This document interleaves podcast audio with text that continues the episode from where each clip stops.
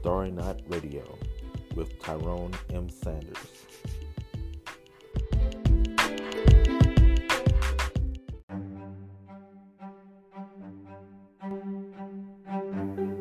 Thank you for tuning in today. Today we're going to talk about microgravity. Life on Earth has evolved under the influence of gravity.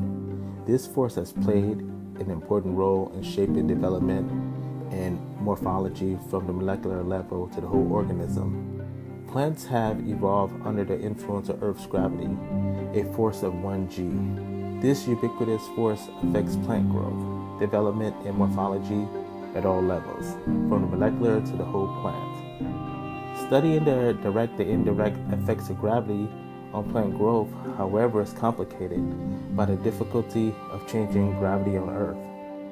Fascinating insights into plant biology have been provided by space flights, studies aboard orbiting spacecraft, for influence at the cell molecular level. Changes in the cell cycle and the cell wall have been observed when plants develop in microgravity.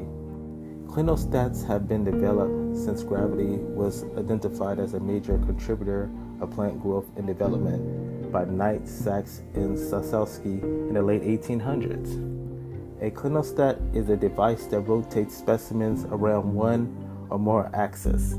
A number of different types of clinostats have been used to study plant growth and development, as well to address basic issues in fundamental biology.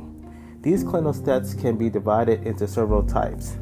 One axis, clinostats with slow 1 to 4 RPM, or fast 50 to 120 RPM, rotation, and clinostats with 2 or 3 axes of rotation. If the rate of rotation for the axis varies, such systems are distinguished as random positioning machines, RPMs. In addition to these instruments, magnetic levitation has been used to balance gravity. Numerous studies on plant growth and development have been performed in space. In contrast, we know little about plant psychology. In reduced gravity environments, which are less than normal 1G, the characteristics Earth-based studies. Reduced gravity can also be termed partial G or fractional G. The exploration of the Moon and Mars will be important in its future and will rely upon optimized plant cultivation because plants will be essential for life support systems. Therefore, it is important to develop new knowledge about biology of plants at the lunar and Martian G levels, or 0.17G and 0.38G respectively.